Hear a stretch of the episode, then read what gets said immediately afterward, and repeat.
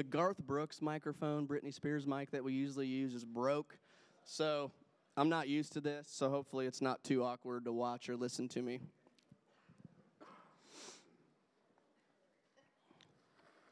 Well, if you were here last Sunday, um, you might recall that the, uh, the word that Pastor Bob gave us as a church for the year 2020 is courage. And what I'm about to share with you guys today is my attempt at being uh, courageous. Uh, today, we are beginning a three week sermon series on a topic that affects every single one of us in one way or another. It's a topic that is often misunderstood or completely ignored by the church, but it, one, it is one that must be addressed. And so I'm excited to announce our new sermon series titled The Mind of Christ. And I want you guys to know up front that this will be a unique sermon series, okay? Um, over the next three weeks, we're not going to spend 30 minutes diving into one specific passage of Scripture. Um, of course, we're going to examine God's Word, but you're going to hear much more vulnerable storytelling than perhaps what you're used to hearing from the pulpit. Um, Zach Miller, a good friend of mine that many of you know, um, we're going to be pouring our hearts out to you guys over the next three weeks and sharing many of the things that we have learned and experienced as we have both struggled deeply with the inner worlds of our mind. And um, our desire is to help you guys better love God with all of your mind. So maybe you're asking, why are we doing a sermon series on the mind? Well, I'm so glad that you asked. Go ahead and open up to Mark chapter 12. We're going to dive into this, and, and I will tell you why. It should be page 923 if you're using a Pew Bible.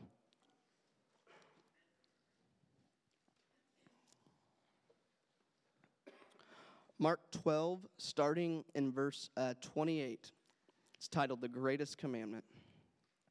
It says, One of the teachers of the law came and heard them debating. Noticing that Jesus had given them a good answer, he asked him, Of all the commandments, which is the most important? The most important one, answered Jesus, is this Hear, O Israel, the Lord our God, the Lord is one. Love the Lord your God with all your heart, and with all your soul, and with all your mind, and with all your strength. And the second is this love your neighbor as yourself. There is no commandment greater than these. So Jesus says that the greatest commandment is to love him with all of our heart, soul, mind, and strength. Now, it's often the heart that gets the most focus, right? And certainly for good reason. Perhaps you've heard people say that they asked Jesus into their heart or that they had a change of heart at one point of another in their life. But what about our mind? Why is the mind so often misunderstood or just completely overlooked, especially within the Christian world? And the original word used here for mind means probably exactly what you think it means our thoughts, our thinking. So we are to love the Lord with our thoughts, love Him with the way that we think. Perhaps some of you are familiar with Paul's words in the book of Philippians when he says that we are to think about things that are true, lovely, pure, excellent, and praiseworthy. And if that's true, which it is, why is such a small percentage of the thoughts that fill our mind every day things that are true, pure, lovely, admirable, and praiseworthy? Why such a small part? Loving God with all of our mind is the greatest commandment. And so, from a biblical standpoint, that is why we're doing this sermon series. Now, I'm going to tell you why we're doing this series from a personal standpoint. I've had so many conversations with people in this church who battle their thought life. I've met with people who barely have had the motivation to get out of bed because of the despair and the depression that crippled them. I've had people tell me that they've been suicidal at different times in their life because of the anxiety and the depression that crippled them. I've had phone conversations with people who were wrestling with their thoughts, and the only word they could use to describe how they felt and what they were going through was paralyzed. Paralyzed. I've had people tell me their daily battles with their thoughts that centered around fear of getting sick, fear of dying, fear of losing a spouse, fear of losing a child, or a loved one. Some people struggle more with thoughts from the past that are rooted in shame. So those thoughts sound something like this How dare you call yourself a Christian after the things that you've done? You're too big of a sinner to ever be used by God. You're not beautiful. You're worthless. You're not a good leader. You're never going to get that job. Fill in the blank. Others of us are more prone to think about the future anxiety. What if I don't get into that school? What if I can never pay off this debt? What if I never get married? What if I'm never able to have kids? What if he walks out on me? What if she cheats on me and leaves? What if, what if, what if? And guys, many of the individuals that I'm talking about are people of influence in this church. People of influence in this city, in their schools, and in their places of work. And if they're struggling like I have so deeply, I'm going to guess that a lot of others are struggling as well, sitting in these pews in this area.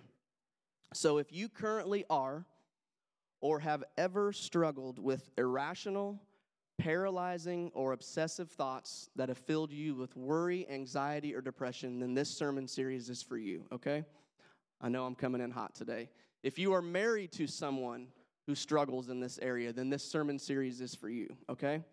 If you have a child or a close friend who battles this area, this is for you, okay?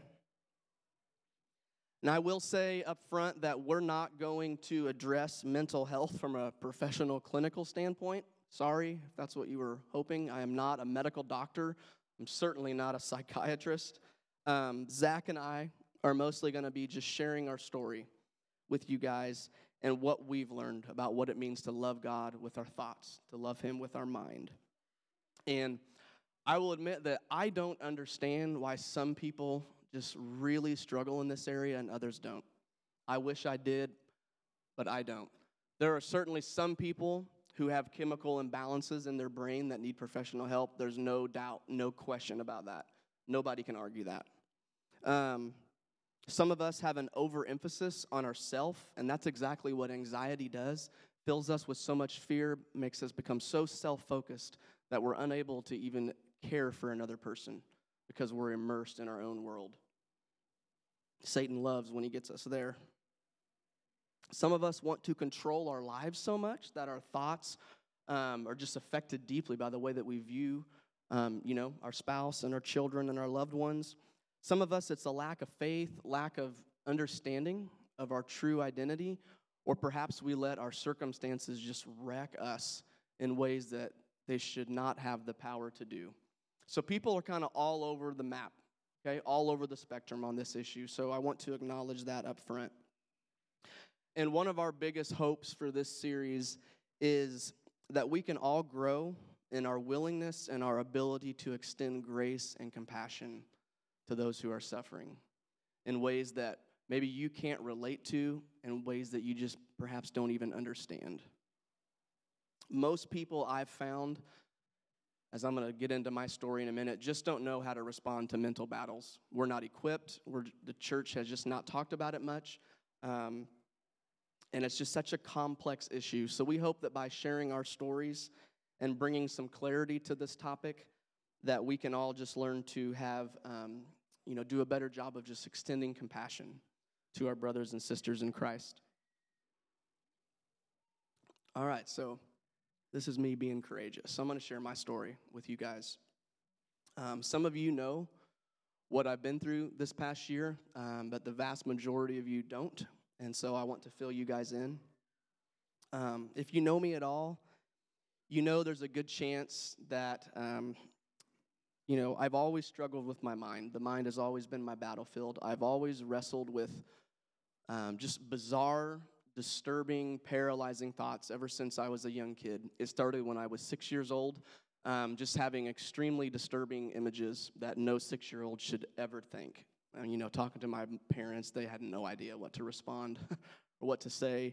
Um, in middle school, I had a two week stint where I believed a thought that told me that I was going to hell and God Himself couldn't even save me.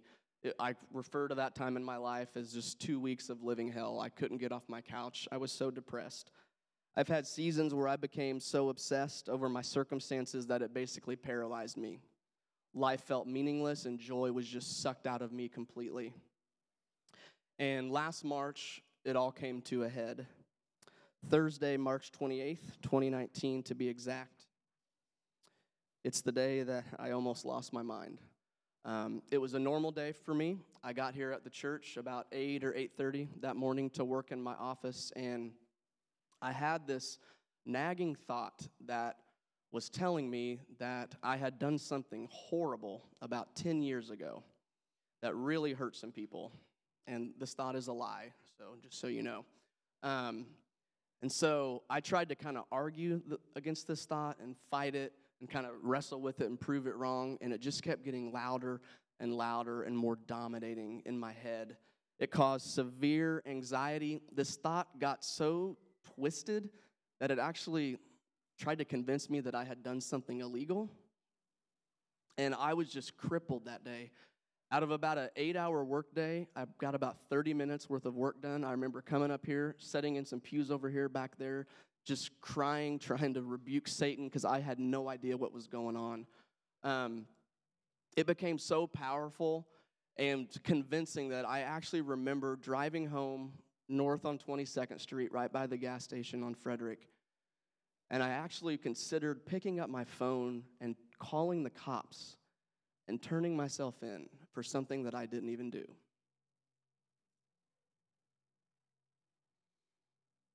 And I knew that I needed help in that moment, that this was not normal. I needed serious help. If things didn't change, I knew that I would lose my job, and I knew I would lose my wife and my kids too, because I wouldn't be able to accomplish anything, and I wouldn't be able to be present with anyone in a conversation because of the demons that I was fighting in my own head. And thankfully, I had an appointment already scheduled early that next morning um, with a Christian counselor that I'd been meeting with, that many of you guys know. And I walked into his office and I just lost it. I just completely broke down and just cried for what felt like an eternity. And he looked at me and said, Justin, you have to call your doctor today. That is your assignment. And, church, those were the most freeing words that I have ever heard in my life. They're the most freeing words I've ever heard. Throughout my life, I had shared my mental battles with Christians, and the response that I heard 99.9% of the time was, You don't need professional help, you just need to have more faith. Long story short, I was diagnosed with OCD, obsessive compulsive disorder, and now my whole life makes sense everything makes sense. I've learned that it starts, that disorder starts a lot of times at age five and six for people. I've learned that my two week stint of fear that I was going to hell is actually a form of OCD called scrupulosity that Martin Luther, the great reformist, actually suffered from. It's fear centered around religion. Um, I've learned that thinking that you did horrible things is a very common trait in sufferers of OCD. My whole life makes sense now. Thank God. And you might be thinking, well, OCD isn't that bad, is it? Isn't it like just kind of people who are anal about keeping their desk clean, keeping it organized? Man, I wish, right? I have all those traits. I wash my hands 30 times a day. I do all that stuff, but that doesn't affect the quality of my life. The best way I've heard OCD described is this it's like having a monster living inside of your head. Best, best description I've ever came across. 100% true. So I started taking medication this last April. I have no shame in that. I can finally say my mind is stable for perhaps the first time in 36 years, thank God. That's only a part of my journey. I've wrapped up some counseling sessions focused on just my own mental health and, you know, just better loving God with my mind. I've taken some time to journal through a lot of the New Testament, uh, focusing specifically on what Christ has to say about the mind and our thoughts. Um, I've read numerous articles and books on the mind this past year from pastoral perspectives, from perspectives from uh, neuroscience and counseling. And probably most importantly, I've invited some close friends in this church into this battle with me. Um, Pastor Bob Miller and his son Zach and Wyatt Jones, in particular, have been just a tremendous source of encouragement to me.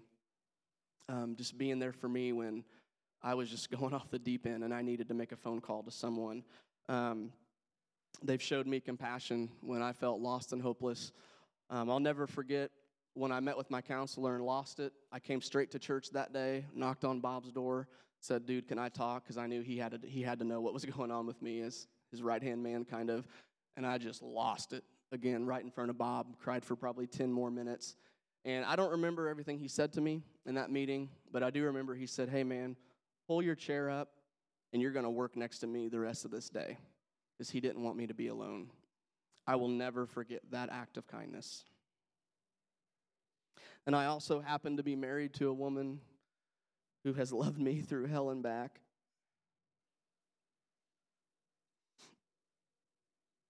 I've put Sarah through so much this past year, sharing things with her that no wife should ever have to hear.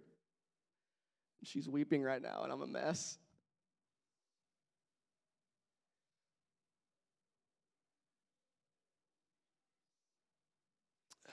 All she did was love me. She didn't judge me one time through all of this. So I just thank you so much. And I've learned that part of my own recovery is helping set other people free. So that's why I'm doing this sermon series. Whew. And guys, as I look back on the past 36 years of my life, I'm so thankful for people that God has brought in my path, but I would be lying if I didn't say that in some ways the church kind of um, failed me as a young man that was suffering as well. And here's what I mean I've had Christians in my darkest moments look at me and say, dude, if these thoughts are from God, I don't want anything to do with God. That's not what I needed to hear. I've been told if I just prayed more and was more obedient, then, then the thoughts would go away. It's not how it works. I could prove to you scientifically that that's false if you want to talk to me later. I've been told just stop thinking those thoughts. Doesn't work. I could prove to you why that doesn't work. I found that most people just don't know how to deal with this issue because it's so complex.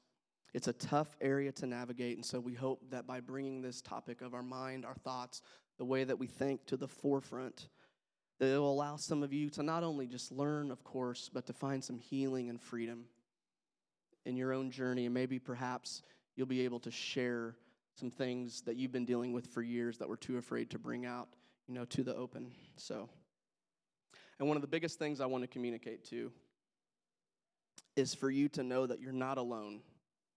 I know with 100% confidence there are many people sitting in this church right now who are crippled with anxiety, depression, thoughts that are just wreck your life and just steal your joy. There's no doubt in my mind.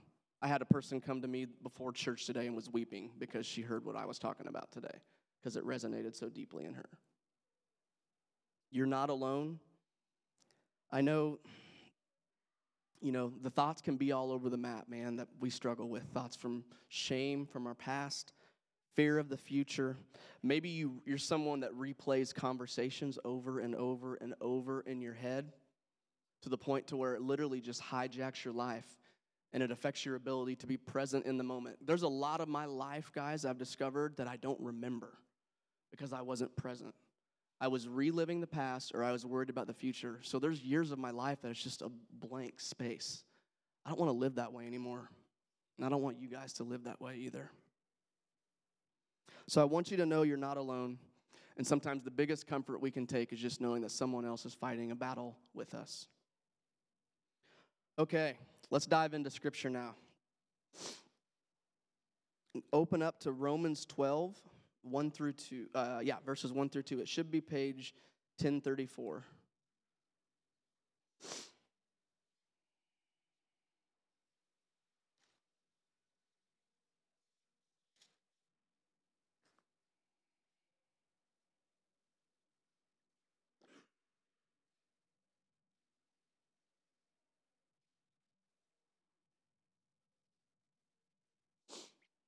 All right, Romans 12, verses 1 through 2.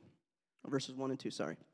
Therefore, I urge you, brothers and sisters, in view of God's mercy, to offer your bodies as a living sacrifice, holy and pleasing to God.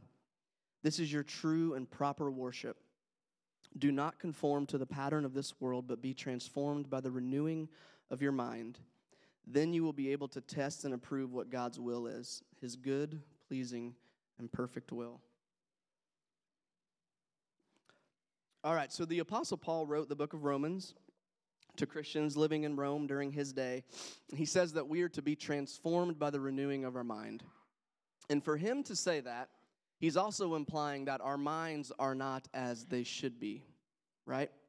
Our minds are broken, quite literally broken. Everything has been broken because of the fall of man. Our bodies are broken. Our bodies don't get better as they as we get older. Can I get an amen? Right? Once you hit 40, 50, 60, you can't dance or play basketball like you did when you were 18, right? So, whew, our bodies do not get better. It's the same with our minds.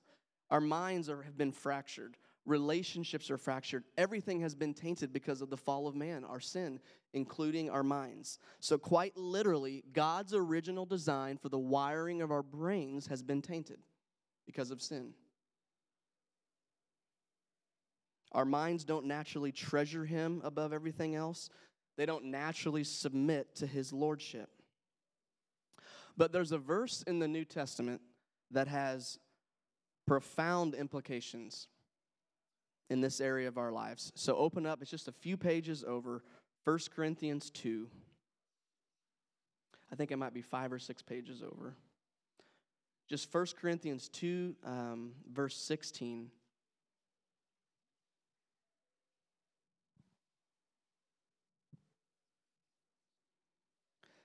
Says, For who has known the mind of the Lord so as to instruct him? But we have the mind of Christ. We have the mind of Christ. Now, this is Paul writing again to Christians in the city of Corinth, and he's telling the believers there and essentially us that we have the mind of Christ. Guys, that is fascinating. If you have staked your life to Christ, he has given you a new heart and a new mind, okay? You are a new creation. Isaiah says, the prophet Isaiah in the Old Testament says, Forget the former things, do not dwell on the past. Look, God says, I am doing a new thing. Behold, I am making all things new. That's the business that He is in, making all things new. You're not the person that you used to be 5, 10, 15, 20 years ago. It's possible to be a Christian and not live into your true identity. It happens all the time, unfortunately. I meet Christians all the time who just walk around beat up and wounded because of the stuff going on in your head. I'm like, dude, that's not you. You are a conqueror. You are loved. You are victorious. You have the mind of Christ. But we have a role to play in living it out.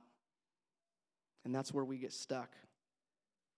He's giving us a, he has given us a new heart and a new mind, but we have to discover how to live out the work that Christ has already done. We have to consider what hinders us, what propels us to live out the mind of Christ in our lives. You see, as believers, we experience sanctification every day, and that is just a fancy word for being changed, being transformed, for being made holy. And in order for the Holy Spirit to sanctify, to renew, to transform our minds, we have to be willing to let that happen. We have a responsibility to play in this area. We are not passive participants in the renewal of our minds.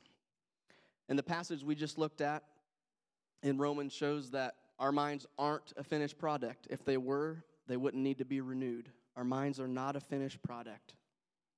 So, what does this renewing of the mind look like? What does it look like? It sounds good, but what does it look like? I'm going to start off by telling you what it's not.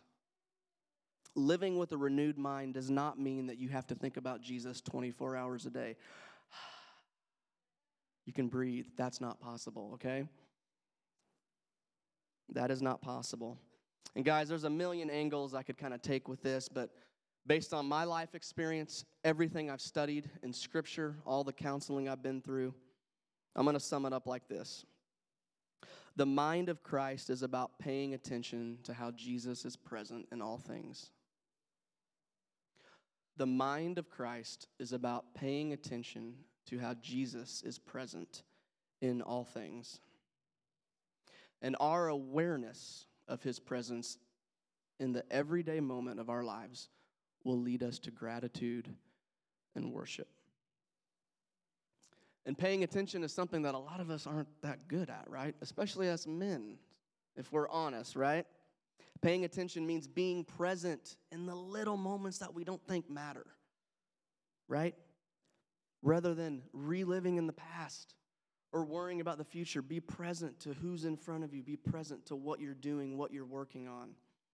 And I would argue that our lack of paying attention is what hinders us the most from living out the mind of Christ. So let's talk about what this looks like practically. So I'm going to start with the women here. How can we, well, not me, how can you have the mind of Christ as a wife? You do it through paying attention. Pay attention to what God is speaking to you about your husband. So when you get a nudge or a thought that says, hey, man, or hey, woman, I don't know. Hey, send your husband a really nice text message. Encourage him. Do something that's going to make him feel cared for. That is literally God putting the thought in your head. That's what that is. Respond. Do it. Pay attention and do it. Now, husbands, when your wife is talking to you, pay attention to what she's saying. That might be a start for most of us, or some of us just listen to what she's actually saying, right? But then let's go deeper. Listen to how she's communicating. Can you hear the shame and the insecurity in the tone of her voice, in her body language, in her lack of eye contact? Pay attention to those things and ask God, what do you, man, what do I say? What does she need to hear in this moment? That's what the mind of Christ would do in that moment. And this will not come easy at first, okay? Especially for men paying attention. But slowly by slowly, daily by daily, we're being renewed, right? We're being transformed. God will stretch us and mature us and grow us in this. How about this? When your friend hurts you deeply, Pay attention to how you respond. Step back and wrestle with what is going on in here and in here. Don't just get mad, send a mean text, write, you know, write them an evil letter or email or whatever. I don't, do people write letters much anymore? Res- pay attention to what is going on. Ask God, hey, is there some junk that I need to own? Why? Why am I so hostile? Why am I responding this way?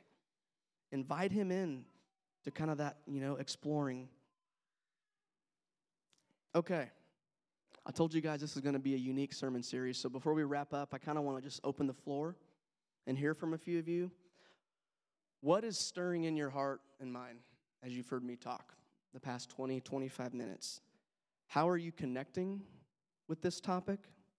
What are you maybe excited to learn or experience? What's stirring in your heart right now as you've heard me talk about the mind of Christ for the past 20, 25 minutes? Anything? There's not really a wrong answer, so.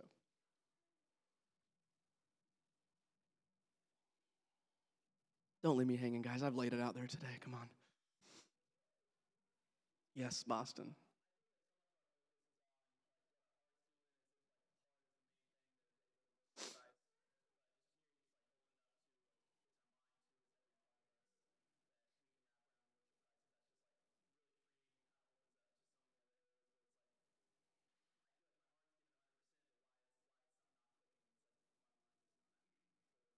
Yeah, that's good. Yeah, he's yeah he's saying he's glad to hear that. You know, the mind the mind is equally as important as the heart in, in loving God. That's why that's why it's in Scripture. That's good. Thank you. What else? Oh, Rob. Yes. What's that? Okay. Thank you. Appreciate that.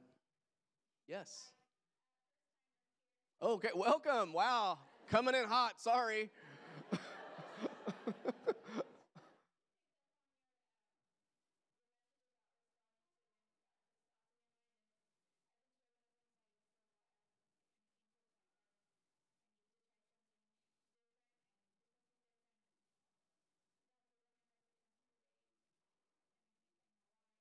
Wow. Wow, welcome. That's cool. She's struggling with anxiety, and God told her to come here today. Wow. Thank you for sharing that. That's going to be hard to top. Yes.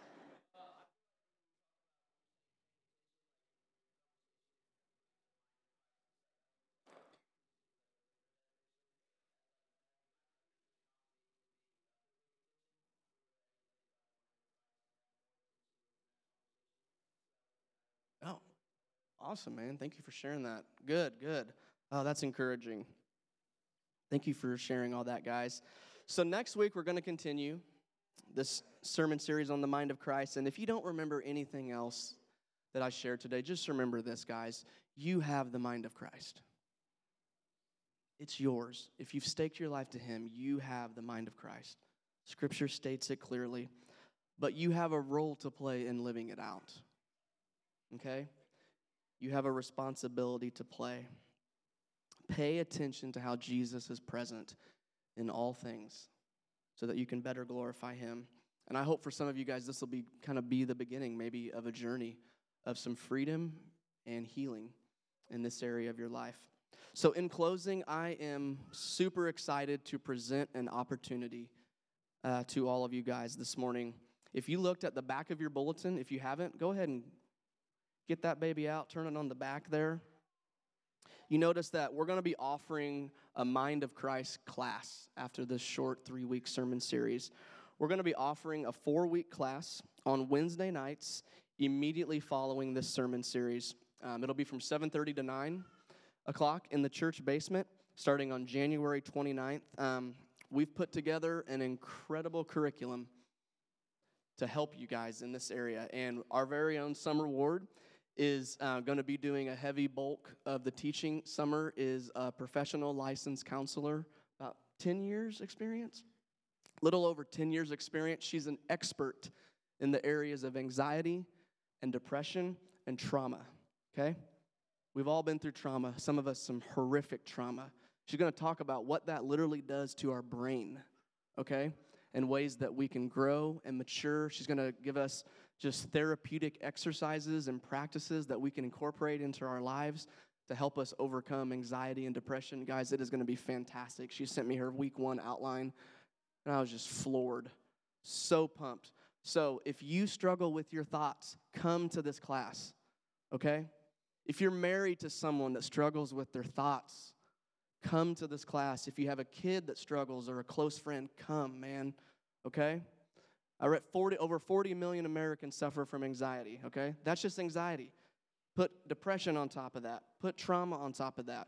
We're to try to hit all of it in a short 4-week class. All we need you guys to do is just sign up in the back. This is a free class to anyone at Wellspring, okay? We just need to know um, how many notebooks, you know, uh, to order for, you know, of our curriculum. So please sign up on your way out. All right, thanks for listening, guys. Let's pray.